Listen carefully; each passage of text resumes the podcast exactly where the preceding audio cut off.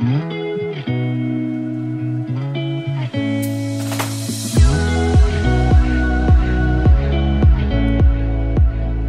大家好，欢迎来到 Annie 的爱情急诊室，我是 Annie，你的爱情诊疗师。在这里，Annie 会解答大家在感情上遇到的疑难杂症，也会邀请听众朋友来节目上分享亲身经历的感情故事。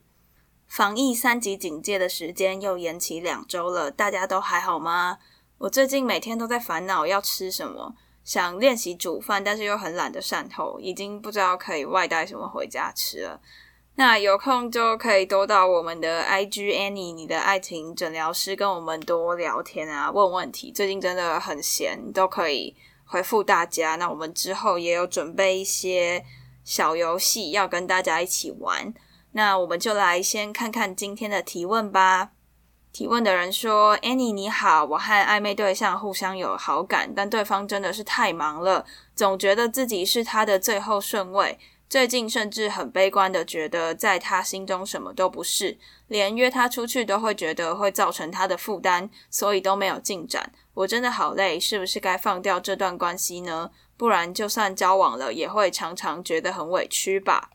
嗯，我先说，我觉得如果我是你，我就会下船。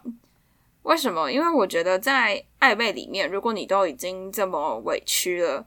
我突然想到，暧昧让人 受尽委屈。没有，就是我觉得，如果说你在暧昧里面，就应该要是那种很粉红泡泡的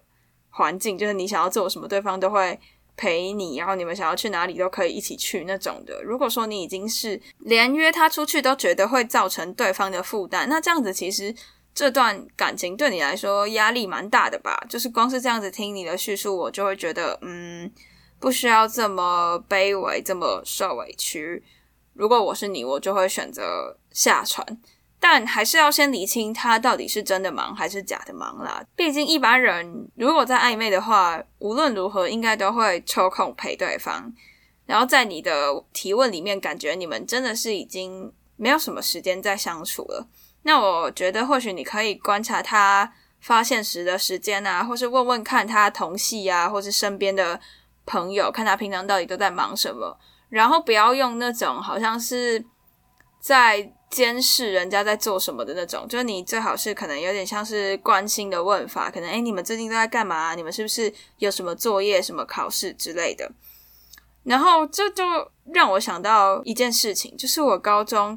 在选社团干部、备选、备选要当社团干部的时候。学长姐就有问过我们一个问题，就是问说，嗯，爱情啊、亲情啊、友情、课业或是社团这几个东西，你的排序是什么？虽然说那个时候为了要当上干部，或许都会说谎，说哦，当然是社团第一什么之类的。但我觉得，当被问这个问题的时候，会让我自己去思考，说，哦，对，我的身份不是只有社团干部这件事，我身份。我也是一个女儿，也是姐妹里面的姐姐，我也是一个学生等等之类的，所以你会去好好的定义，到底在你的角色里面，哪一些事情是优先的，哪一些是可能忙的时候会被排到后面的。那我在想，可能这个问题你不只可以问你自己，也可以问问看你的暧昧对象，就是试探性的那种问，因为我想。如果你们都已经是互相有好感的暧昧的关系的话，应该都有聊过一些感情的价值观吧？那你就可能试探性的问他说：“哎，你觉得啊，嗯，爱情和工作，你可能会把哪个排前面？”这样。那同时你也把这个问题问你自己，因为如果说嗯，他的回答你是满意的，就是跟你一样的，可能是爱情大于工作的话。那代表可能真的是，只是他这阵子真的真的比较忙。那或许这阵子过了，他就会恢复正常，就是跟你平常一一般暧昧的关系。但如果说他的回答跟你是相反的，你可能是把爱情放前面，但是他却把工作放前面什么的，那我觉得你真的要好好的思考。就是如果你一旦认定他可以这样子排序，那你就必须要花尽心思的陪伴他，因为他都已经。摆明他就是这样子排，那你就必须要支持他，身为一个爱他的人。但如果你觉得你做不到，那我想你可能可以好好的思考这段关系继续下去的必要。毕竟未来可能都会一直是这样子的模式。那另外，我觉得你可以问自己两个问题：第一个是你爱不爱他；第二个是在这段关系里面你委屈不委屈。如果今天你的回答是我爱他，但是点点点点点就有这个但书的话，我觉得你可能就要去想，那你这个委屈是值得的吗？那你这么委屈，那你还爱他吗？就是用一些这些自我反思的问题去想想看，到底你现在做的牺牲，还有你们两个的这个状态。你能够接受吗？那你又能够接受多久？如果说你真的真的不在意自己排序是最后一位，你还是非常非常死心塌地的喜欢他的话，那就像我刚说的，你要好好的陪伴他，完全没有怨言。毕竟他已经说出来，他的排序就是那样。那这种价值观的事情，有的时候其实蛮难改的。就嗯，不知道大家有没有观察到一个现象，就是在你高中以前分手的原因，可能常常是不爱了、不喜欢了，或是到了新的环境，想要再多看看之类的，或者是一些小事。但到了大学之后，可能是因为离出社会的时间比较近，谈恋爱都会想得比较远。我前阵子有看到一个不知道是 Facebook 还是哪里在讨论一件事情，他说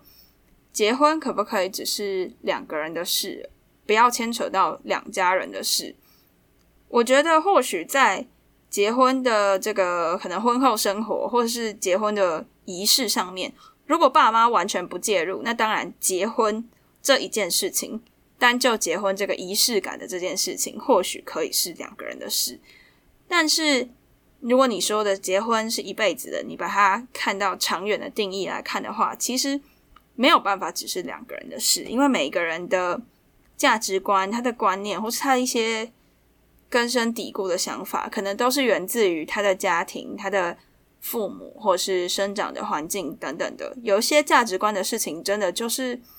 还蛮难改的。像我觉得我自己就是一个。可能工作会排比较前面，然后或许爱情会排比较后面的人，因为我认为说，嗯，可能在我的生活里面，我的自信大部分是来自于我自己给我的，就是不太会需要依赖可能朋友或是另一半的称赞或肯定来让我自己的自信心提升，因为大部分的时间我会。相信我自己，然后喜欢我自己做出来的东西，然后从我自己的成品里面去得到继续走下去的动力和自信。所以对我来说，爱情不会是一个比工作还要重要的事情。所以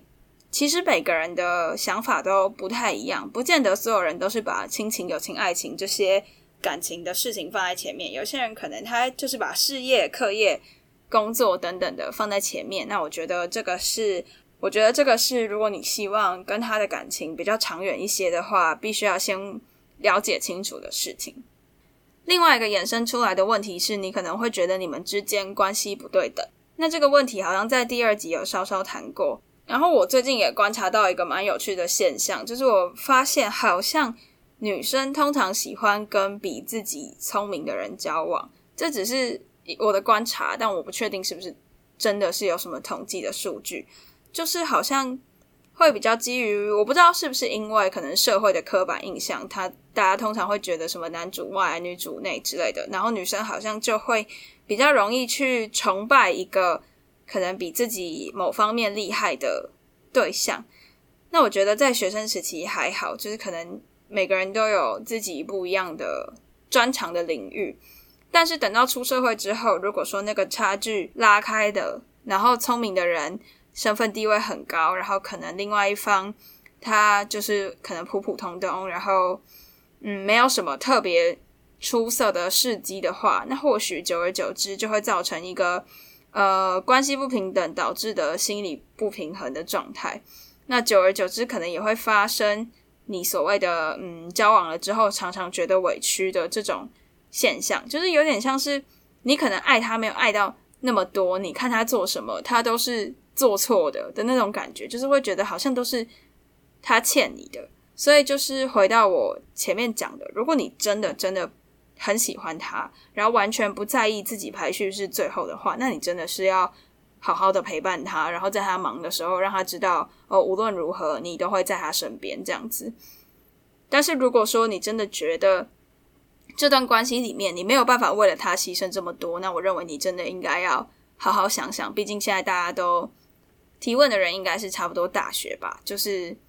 毕竟大家现在都来到二十几岁这个阶段，必须要为自己的感情负责。那我建议你好好的再想想，在自己心里面哪一些事情是排前面，哪些事情是排后面。那在你的暧昧对象心里又是怎么样呢？那你们两个该怎么样去平衡？这样好啦，那今天的诊疗就到此结束啦。喜欢今天的分享，别忘了追踪我们的 IG Annie，你的爱情诊疗师，也可以点主页的链接，更了解我们哦。最后，如果你还在为情所苦，快到匿名提问箱写下你的问题，挂号 Annie 爱情急诊室，让我们治愈你的心。我们下集见，拜拜。